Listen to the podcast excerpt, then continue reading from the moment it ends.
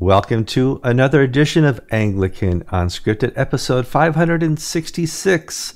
If you do your math correct, that means we're 100 away from 666. I'm Kevin Carlson. I'm George Conger. I'm Gavin Ashenden, and it's well, whatever day of the week it is, but it's it's the 14th of January. I have four sixes in my telephone number, and it's astonishing how anxious people get. And I say, no, there's four, not three. It's all okay.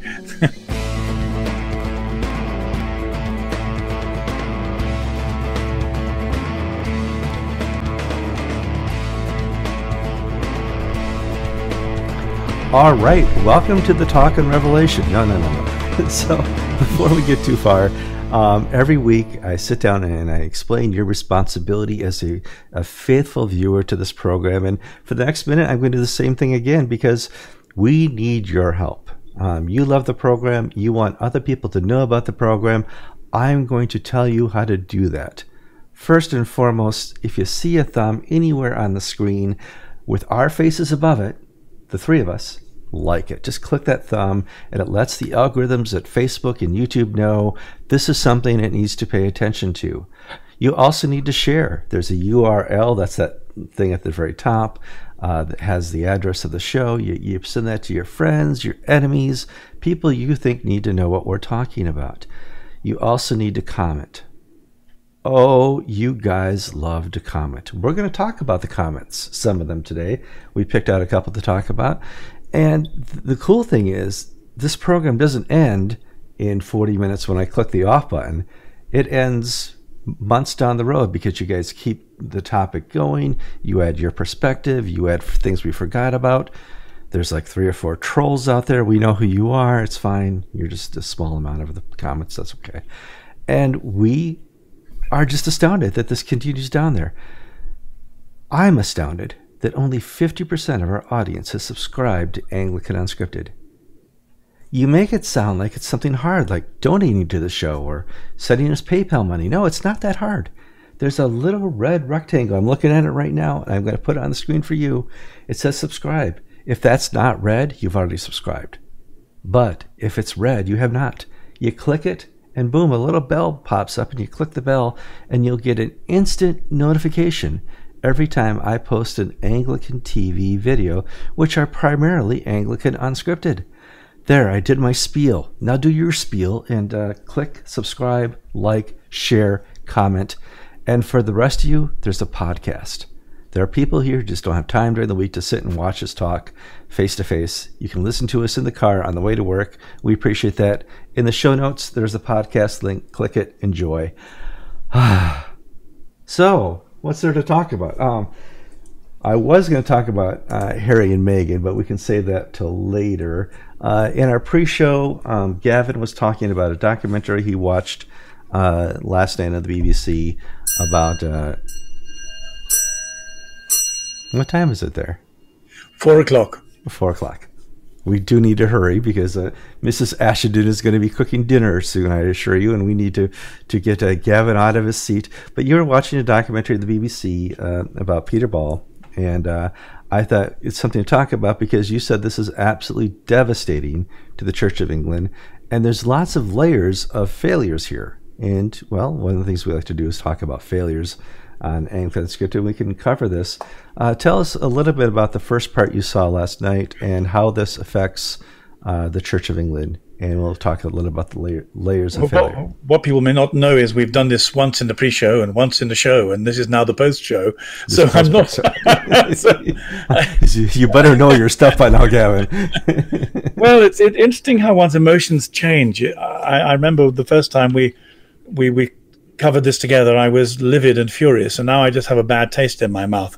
Um, the there was a video, uh, video. There was a documentary on Peter Ball, and one of my first feelings is shame because I was taken in by Peter Ball for such a long time. Though I didn't have all the information that we had last night in the video, it turns out there was a good deal of undressing, uh, a good deal of of, of, of the, the whipping of adolescent boys naked and other such things. Could I could I pause you and say, Gavin, who was Peter Ball, and what did he and why would there be a documentary about him? Yeah, in fact, that's Yes. just, hold on, George. That's point. really important because we always forget our audience is growing, and new people don't know. You know, last year's episode, or uh, we've been doing this almost seven years. So, give us a little intro to Peter Ball, please.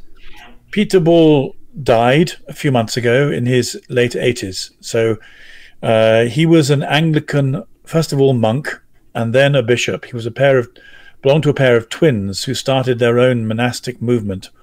And uh, he was a glamorous monk bishop in the Church of England in the 70s, 80s, and 90s.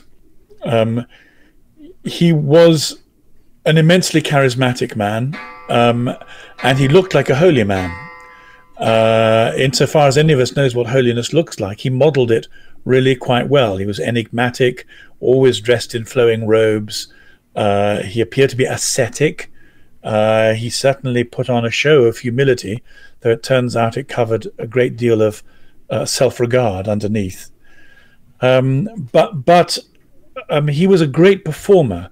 I was one of the people who knew him quite well, and I remember watching him perform in front of an international conference of psychiatrists, whom he evangelized and charmed like nobody else I've seen in my life. I found it very difficult to believe the things that people were saying about them. And if, mind you, if I'd known at the time that what was being actually claimed was the things that, that I, I won't list them again, I, I think perhaps I would have been more willing to see the truth. But it was again, all that was said was he he was had accusations brought against him for being over intimate with young men, whatever that meant. When you hear the story as the BBC tells it, uh, particularly through the mouths of three very moving men of integrity in their mid 40s saying, This was how I was psychologically seduced and then wrecked by this holy man. So that's the first thing. But the really, really upsetting thing for me was not not hearing not just hearing a policeman complain that he lied through his teeth when he was interviewed, uh, the policeman being very surprised a bishop would do that. But the bit that moved me most of all was that next to the bishop lived a couple. Um, I would say they're they're a bit like janitors. It was about they they they they they had practical jobs around the cathedral. And one day this boy came into them in a dreadful state and said, "The bishop wants to whip me again, and I can't take it." And they didn't know what to do. They'd never heard that this was outside their remit, as it was as it would be outside ours. So they took him to Lambeth Palace, where there's a bishop in residence. It's called the bishop at Lambeth, and he's the kind of troubleshooter. And they said, "We don't know what to do. Here is, here is the boy. What what do we do that one of your colleagues wants to whip him and he's in fear and trembling?" And the bishop at Lambeth said, "I will deal with this. This this is most unusual, but leave it to me. I will deal with it." He didn't deal with it. They discovered later on nothing had been done, and they were as horrified by that as they were by the prospect of a bishop chastising, whipping somebody naked. So the difficulty there is that that that this not doing anything continued. It went right up the ladder. It went to George Carey, and again I knew that Jerry, Carey had six letters, but on the on the BBC documentary they read them out, and I said I didn't know they said that. I didn't know they were that explicit. I'd given Carey the benefit of some doubt. And then the long list of people who did nothing all the way through. And then, as we'll say, a whole group of, of, of very, very well connected people from a law lord whose books I used to read as a student, immensely clever professor of jurisprudence and member of the House of Lords, to a very upstanding Conservative MP, hundreds of letters from the establishment poured in to try and make the police put the brakes on it. And there at the center of it, you had these let me say, how do how do I not use class language? Uh, people at the lower ends of the echelon, a hard-working policeman, very down to earth, a hard-working janitor and his wife, as good as gold, and the whole of the establishment in the name of Anglicanism and religion, squeezing the integrity out of them to stop them defending this poor man who, in the end, killed himself. And the the the the the, the documentary is in the mouths of these now you know grown up men in their forties saying this was how bad it was. They're quite tough guys. That, you know you look you look at them and think, but you look you look full of integrity and and tough, and it, it happened to you and you survived. It's astonishing. The second part is tonight, and I must say, I found myself saying, can an organization survive this level of exposure of hypocrisy, mendacity, incompetence, and as we'll say, tribalism? It's it it's terrifyingly bad. And I'm and I'm very very sorry because of course we know that it stretches across denominations. This is not an anti-Anglican thing. This is this is uh, an this is the failure of human beings our age. It's my failure. Every time I take the easy way out, I'm I'm sipping the same sup of corruption as as as all the corrupt people in the story. It's only a matter of how far the corruption goes. Um, but I was very shocked indeed by seeing this documentary on the BBC, and I still am. Yeah, I give a little bit more background. Um, Ball had been a suffragan bishop in the Diocese of Chichester, and the bishop there, Eric Kemp, um, just who was a man of deep integrity, deep learning, a very powerful leader of the Anglo Catholic movement, concluded that all the accusations against Ball were people getting up to mischief to destroy the Anglican witness. And then Ball was advanced to become Bishop of Gloucester. And he was finally asked to uh, step down as Bishop of Gloucester after police complaints were made of him behaving inappropriately. So only the merest surface accusations were made.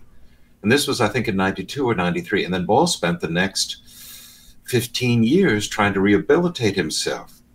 And he became, uh, he was always friends with Prince Charles, and Prince Charles gave him a house to live in for free that belonged to the Duchy of Cornwall. And Ball had his, he, if you will, seduced the leaders of society, of the law, of the government, of the monarchy, of the church into all thinking that these are just people who had a sympathy for Christianity, sympathy for the for the Anglican way. Uh, Ball seduced them into saying that attacks against me are attacks against what we stand for as Christians. Finally, the the uh, the police did a second round of interviews uh, uh and investigations 10, 15 years after the fact. And this is the police officer that Gavin cites in the documentary, where, where found Ball was engaged in ongoing rape of young George, men who George, I, I, I, need to stop you here because the horrifying thing is the police and I'm talking about was the first investigation. The establishment managed, despite I, I don't want to give all the details because they, they will disturb our readers and they're, they're not necessary, but they're pretty graphic. But but the, the fact is the establishment managed to get Ball off on a deal that if he if he acknowledged some minor misdoing, some minor offence against a, a minor person, they wouldn't pursue it. But you know, they knew enough from the first interview. We know enough because they they they they replay the interview tapes read by actors. It's inconceivable that knowing what was known by the police then, they would ever do a deal to let such a man off. And the, the complaints against the victims are exactly this that the establishment bought him time, after which, instead of repenting and being quiet and and um, perhaps sorting his soul out, he went on a seduction spree of self justification. Um, and I've no idea whether or not he engaged in further bad behavior, but but but his attempts to um, to demean the witnesses, to tell the establishment he was actually okay, to continue this narrative of self-deception and tribal loyalty. This continued, and I'm beginning. I'm, I'm, you know, for those of you who are victims and and and we've been in touch already. Uh, I'm really sorry I've been so slow to see the enormity of the conspiracy and the bad behavior. I've been getting it bit by bit, but but but I now seeing it graphically played out in front of in front of me in this documentary where the very words are used, I'm I'm appalled how slow I was, and I'm I'm ter- I'm very upset indeed that there are still so many victims around who are not properly believed, and for whom the establishment has never taken any reparative action. But you use the word inconceivable, and we always look back and say, how did this happen? How did this person who's a wonderful teacher, who clearly knows, at least visually we see through his teaching, you know, the Lord, he knows uh, Jesus, and I'm being affected by his ministry. How can this person be so fallen and broken and hurting other people?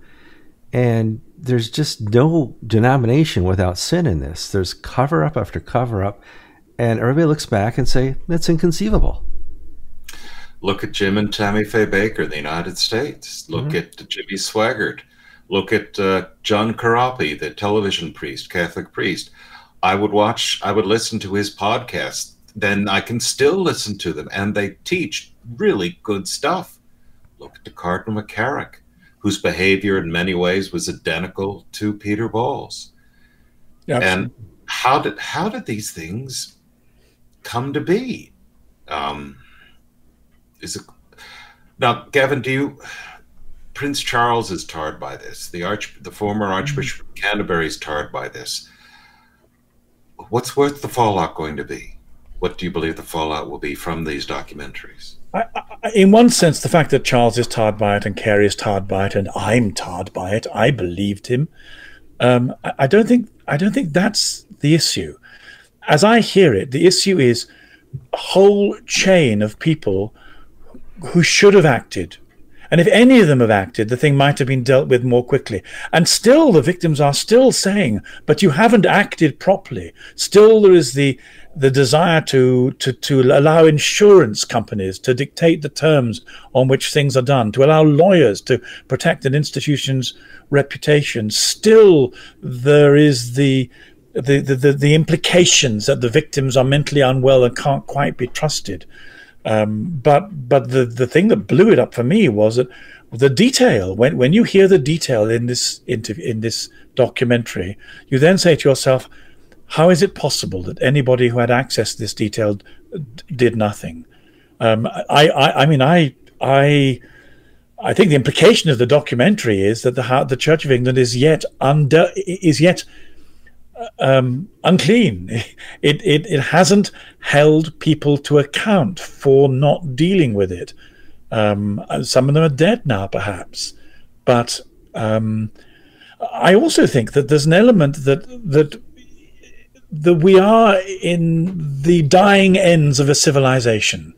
Uh, I think we'll look back. We might get onto Roger Scruton later, but but uh, the, next. next. Our, our civilization is is dying fast, and I think many of us over the last thirty years have had this terrible, terrible sense that Christianity is failing, that our civilization, our culture is failing, and we don't know why, and, and we don't know what to do about it. And therefore, when someone like Peter Ball and F- Jonathan Fletcher turn up and they say, We're good at this. We can reverse this. Believe in us. Watch us. Admire us.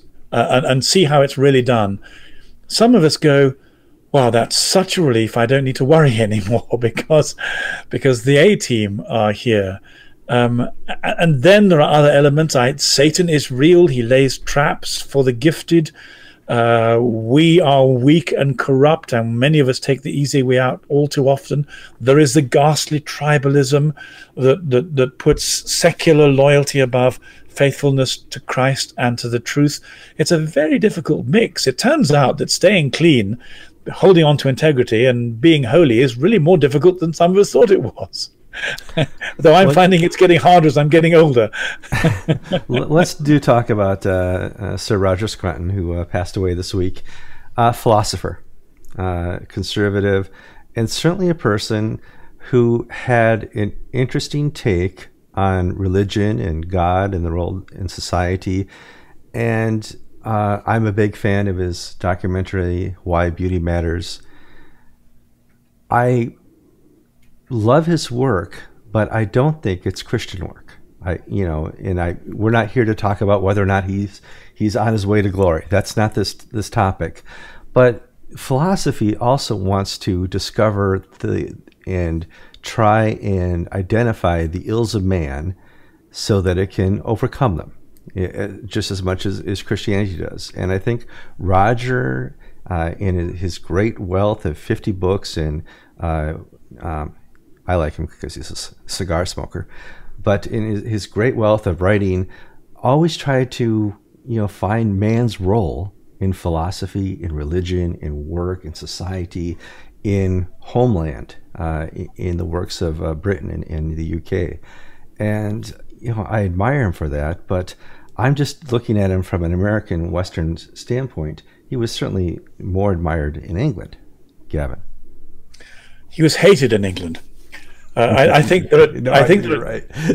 there, are, there, are, two things that strike me. Um, one is the fact that he was in love with aesthetics, truth, beauty, music, order, intelligence, and he really valued the church. I sat down yesterday to read his book on on the Church of England that he loved, and um, it was very interesting to see what what goodness and virtue he recognized in it, uh, both aesthetically and culturally and intellectually. But he never fell in love with Jesus, and he didn't have a sense of sin. And the end, the critical thing was um, Anselm has this beautiful phrase: uh, "I believe in all that I, that I may understand."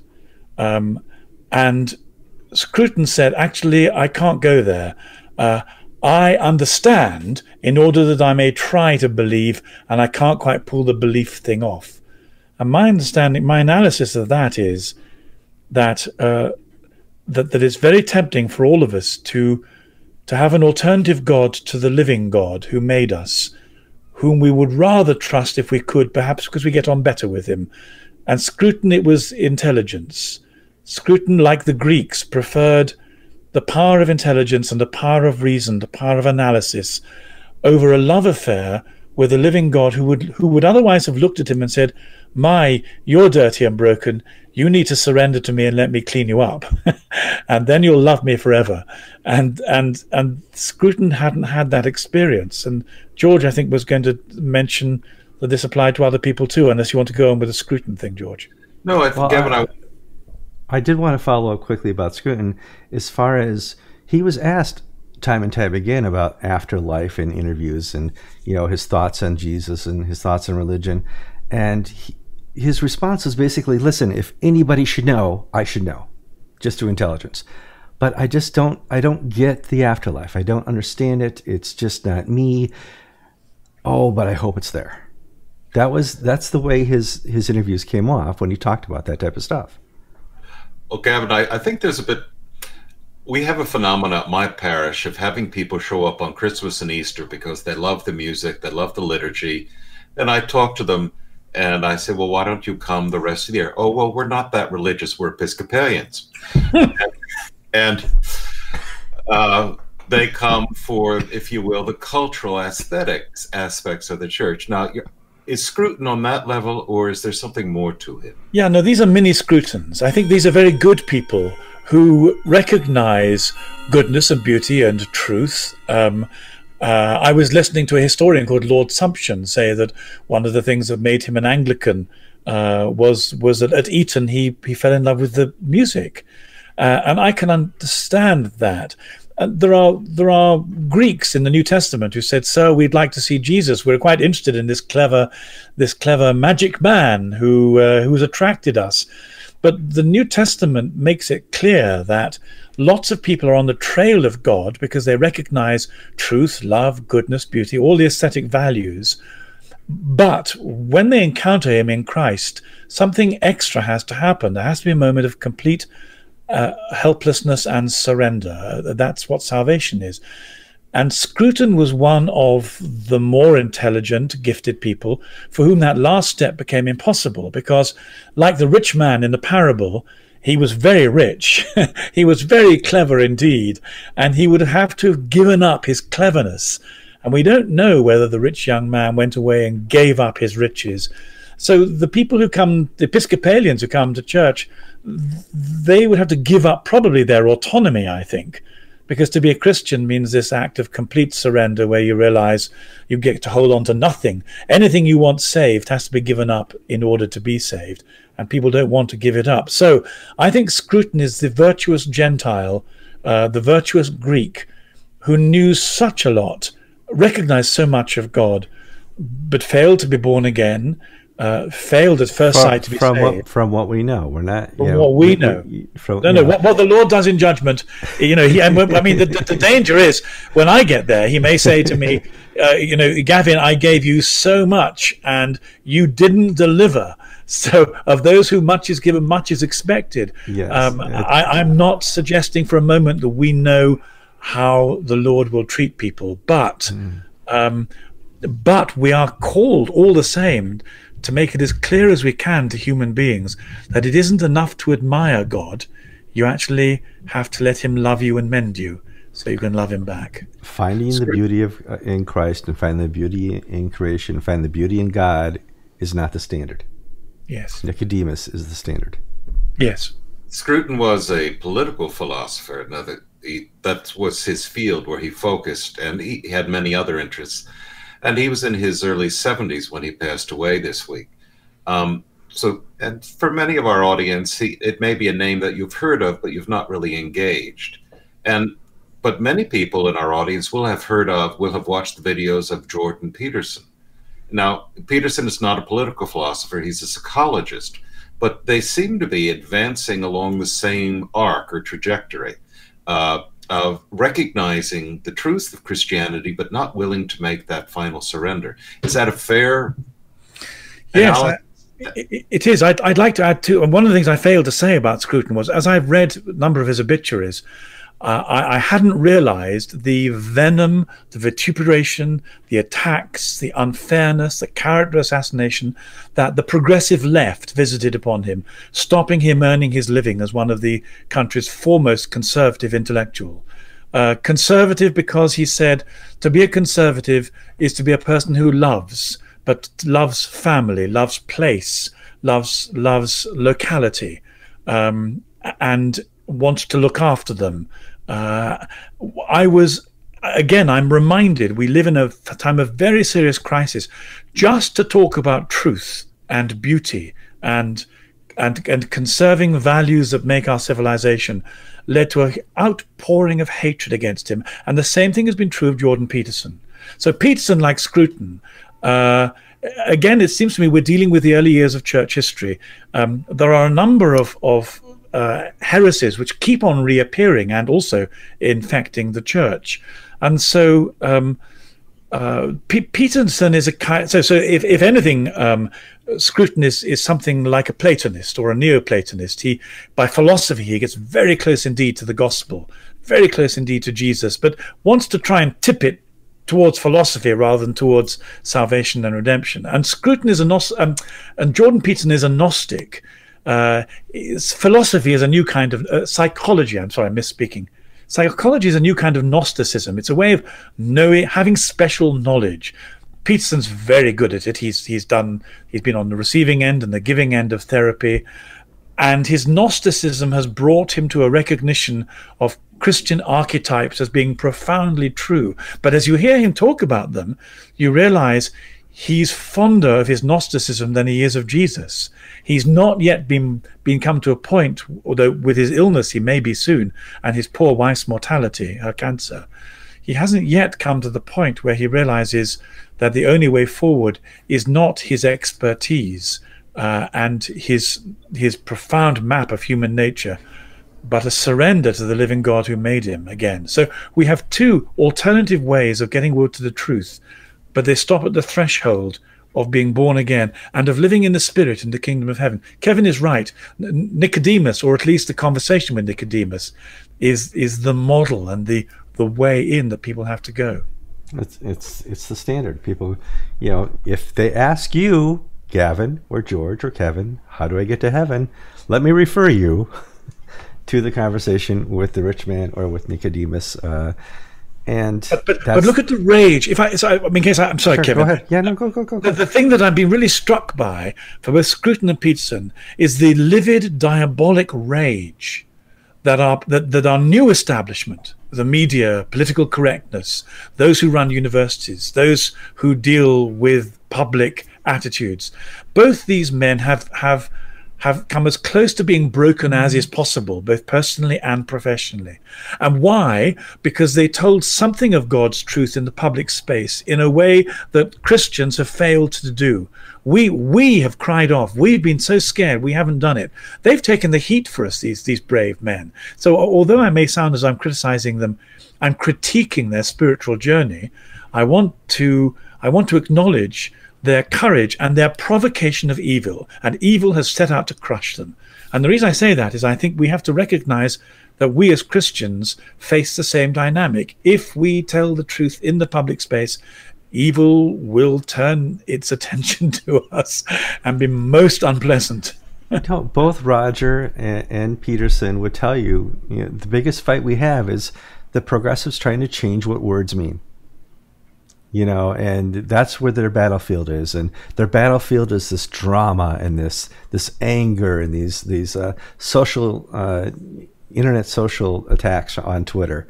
You know, and I can't we can't fight that because the universities are capitulating, at least in Europe. Um, uh, to this left and right. So and and the uh, media and the police and the uh, armed yeah. forces.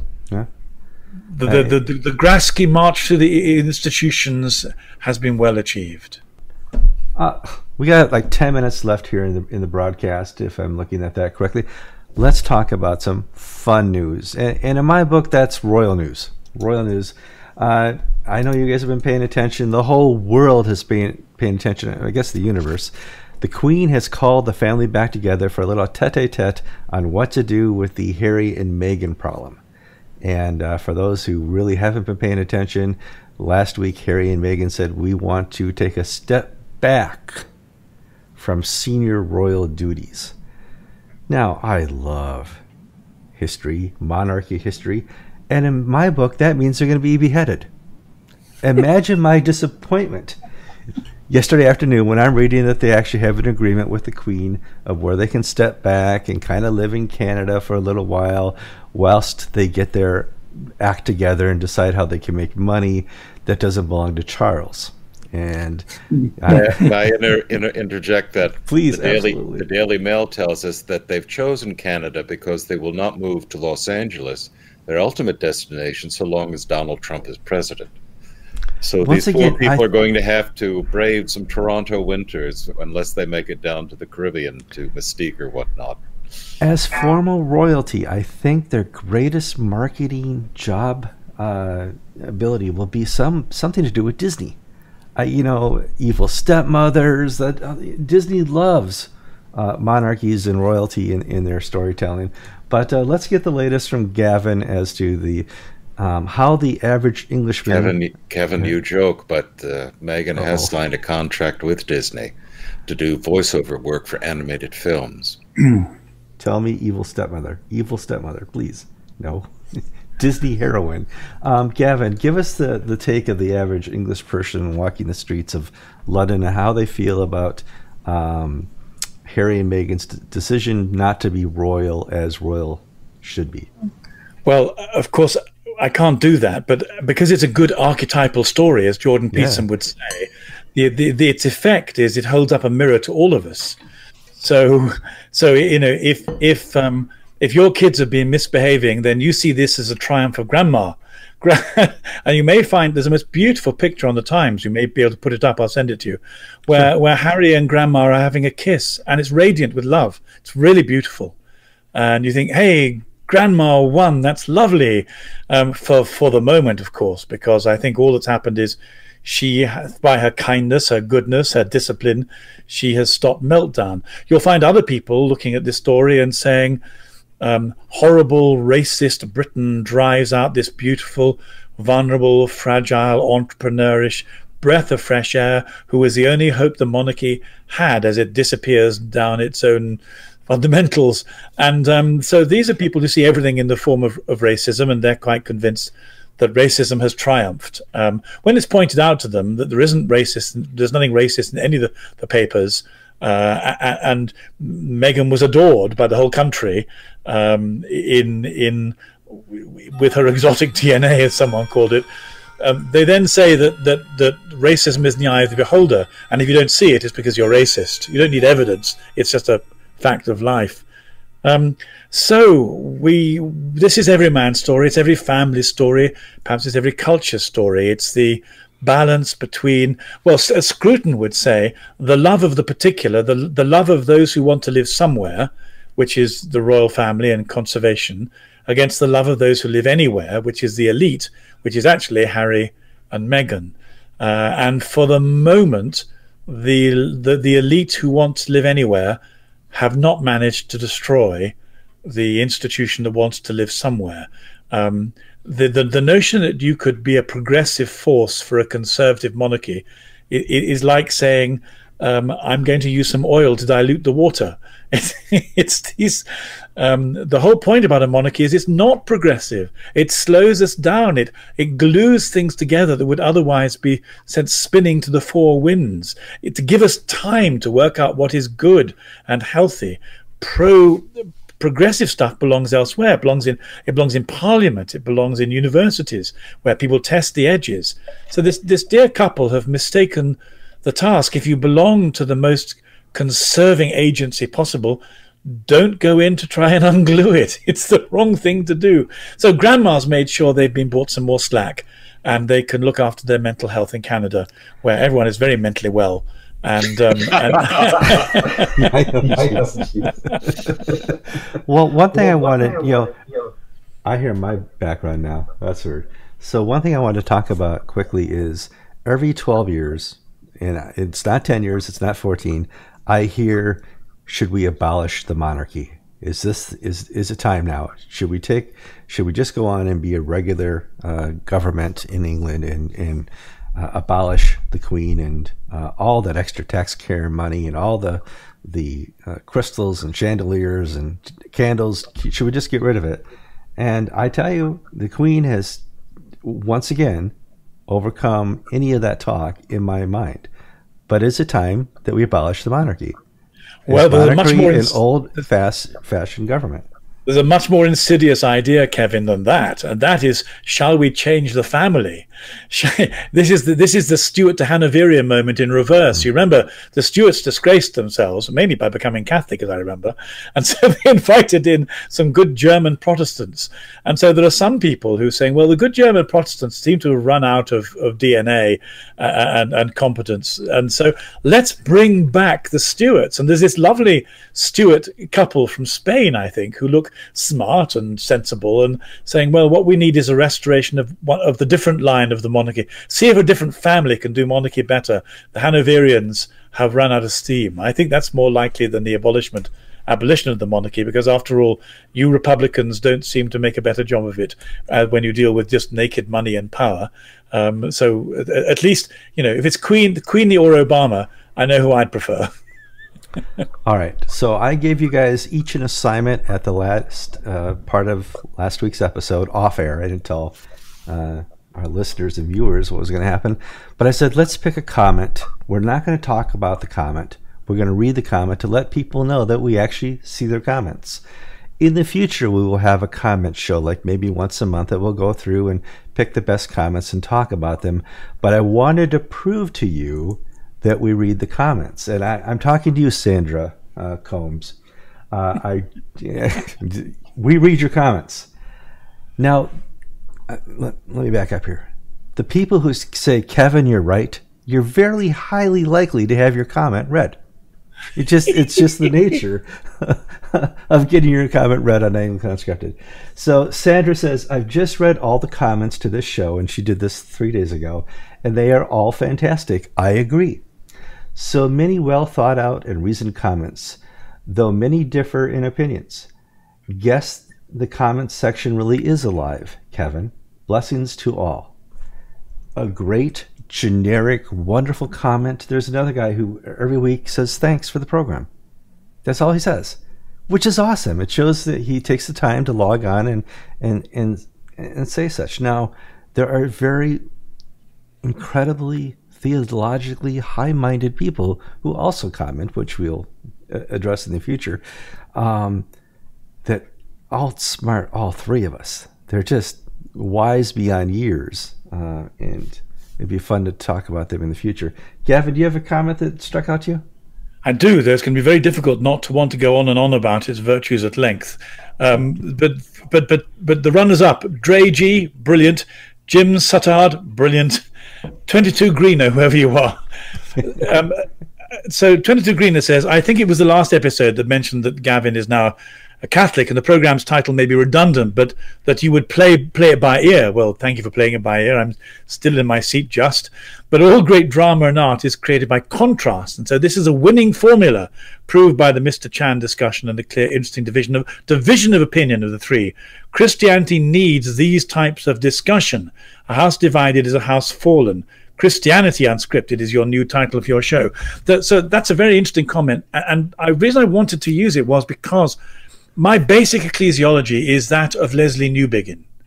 And what Newbigin said, there's this amazing book, and, and, and I'll go on and on about this. But he said the prob- in the 20th century, the church is divided between the Church of the Father and the Church of the Son and the Church of the Holy Spirit. And, and he, re- he reckoned that the Church of the Father was the Catholic and the Orthodox, the Son is, of course, Protestantism, and the Holy Spirit is, is, Pentecostalism. And he said, We desperately need the Trinity to be united in the pragmatic expression of our ecclesiology. And what we have to do is to bring these three elements of the church together. And so I'd like to invite our listeners not to worry too much about the fact that Kevin belongs to this zany heretical group called the ACNA, split off from, and, and nor, nor, nor to be upset that, that George that George is is is the brother of Katharine Jefferts Schori ecclesiastically. we do not do guilt by association on this show, and nor the fact that I'm in the same church as McCarrick. But but that, that that what we're trying to get is a is a Trinitarian unity of I won't say unity and diversity because that's now got such a bad odor to it. We're, we're, we're trying to bring together uh, the richness of the charisms that God has given His church. I make a distinction between the charisms and the perversions. And if we make a mistake from time to time, bear with us. We're only three middle-aged men making our way towards heaven, slowly if but we surely. make a mistake. That's what the comment section is for. George, George, what do you got? What do you got? Well, Miss well, Emily Vitella. Oops. I'm sorry, I've got. You, there, it's good better. Miss Emily Latella of Fort Lee, New Jersey, wants to know why we're always going on and on about endangered feces. And uh, I think she may have a misapprehension of what we're speaking about. For those who are not of a certain generation, that was a very common gag line from Saturday Night Live. It was. And it uh, from Gilda Radner, when when she would do uh, comments, read them on uh, the news. The uh, I'm going to paraphrase because I don't have them in front of me. I'm not as skillful switching between this screen and my text screen. But a number of people said that essentially say, why are you being so hard on Francis Chan? He means well. And I think I think you need to understand that we come at this from different perspectives. As Gavin has stated, we have different theological underpinnings. Um, Gav- and also we have different theological interests. Gavin uh, thinks deeply about soteriology and ecclesiology. I am I like to read those, but they don't have the same place in my schema. Um, John Calvin is credited with saying that I'm a theologian in order that I may be a preacher. And the touchstone for me in how I seek to model my ministry are actually two or three different people who are who the world would say are very different. One is Richard Baxter, the author of The Reformed Pastor. The other is uh, St. John Vianney uh, and Francis de Sales. And that for me, pastoralia, the actual work of the pastor in the church. And so when I hear somebody who doesn't have theology preaching, my gut and instinctive reaction is that this man is glorifying himself. This is one, on some people, you have extended stream of consciousness. In the Episcopal Church, you get these people who read the New York Times op ed or they listen to the latest uh, CNN broadcast and they regurgitate uh, polite and popular thinking as a sermon. Then you have other people who re- recreate and rediscover Christianity in themselves. Whereas my understanding of the role of the pastor is that he stands on the shoulders of men and women who have gone before him for 2,000 years.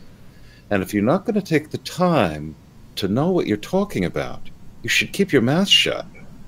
So here we have a very popular preacher who uh, some people said, Oh, isn't it wonderful that he's being honest? Yes, it's wonderful that he's being honest, but if he's honest, he should then shut up and read what he seeks to be honest about instead of going on. Because what you do, uh, Richard Baxter has a wonderful line.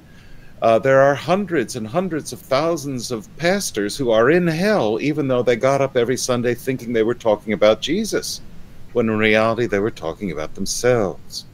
Now, I'm not. I'm not saying where where uh, Chan's eternal destination is. That's not my call. But I'm saying there are, and you know, the Jimmy Swaggarts and the Jim and Tammy Faye Bakers and the Peter Balls and the You- you Jonathan took it all the way Fletchers. back. Yeah, yeah. I'm not lumping Francis Chan with them. He's done wonderful work, but he has a responsibility of a pastor to do the prep work, and he hasn't done it. Can I add something, George? George, I think you're the cleverest of our of the three of us by, by a very long way, and and Kevin, you're the most gifted because as a, you you you as an entrepreneur, you, you know what you've done is marvelous. The, the fact is, I found my way by making mistakes. Really, I'm I, I, Jordan Peterson speaks for me when he says uh, only by articulating something can you discover if it's any good or not. And so uh, I'm very I'm partly grateful for this show because it allows me to to to to like like Chan to open my mouth and say things and then say, "Oh my, George is going to put this through, run this through a sieve, and I'm going to have to reformulate it and do better," which is good for all of us. I I just like to cut Chan some slack because I think. Well, we're on a journey to discovery. Um, the fact that, and, and and we're not all as well read as we ought to be. Um, but but it's it's half full, half empty. Um, if if we can, if our discoveries carry us and other people closer to Jesus, um, that's that's it. Who was it? It was it was um, the philosopher, your your American philosopher, the brother of the novelist. Um, oh, good grief! I'm getting old and I'm forgetting everything. Varieties of Amos, reli- Amos vari- Wilder, Thornton Wilder's brother, varieties of religious experience. William Henry James, Will- Henry William James, James. and William James. Yeah. So William James said, Mm-hmm. uh, "Let's test things by the fruit that they produce." If Chan produces some people who love Jesus in the Eucharist, then we can forgive him his lack of prep. Perhaps. But but see, it's not our job to forgive or to bless him. Um, see, there's a difference. There's a time and a place for everything. Yes, I agree entirely with you, Gavin. And my demeanor and my thinking and my words as they appear in this medium are very different from what appears in a sermon. And You're- you're, a you're- very you're a very different person, Gavin, in your broadcasted sermons because you are you have thought through the point that you're trying to make and you and you don't make self-awareness and discovery the point of your sermon. That's true. That would be awful. Oh, thank God. Yeah. the, point, the point of your sermon is to take the Bible, take the, whatever, take to the traditions, teach the sacraments. You're not doing anything original apart from the how you package these original thoughts. If you're being faithful to your calling as a minister, and and I don't wish to pick on Chan either. I'm not particularly interested in him. I don't read his books. I'm not a devotee of his but I hold the position of pastor, a preacher, to be so important and central that I really think you have to prepare yourselves and sort of be believe in what you're talking about. Yeah. Or know now, guys, guys, guys, guys.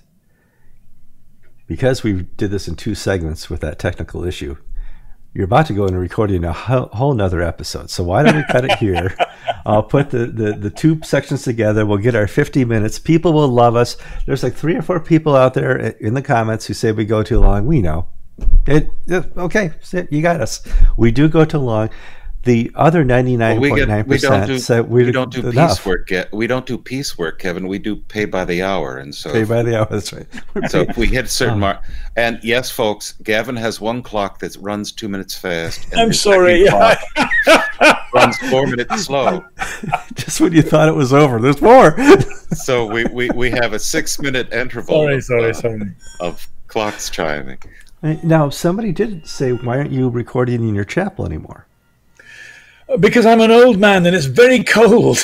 you don't, well, you just no heat in the chapel. There's Okay, no heat in the chapel. It's extremely cold, and um, uh, and also, well, also to tell you the truth, I'm in a bit of existential trouble. I mean, I the chapel is is where I go as a priest to celebrate the Eucharist, and I can't.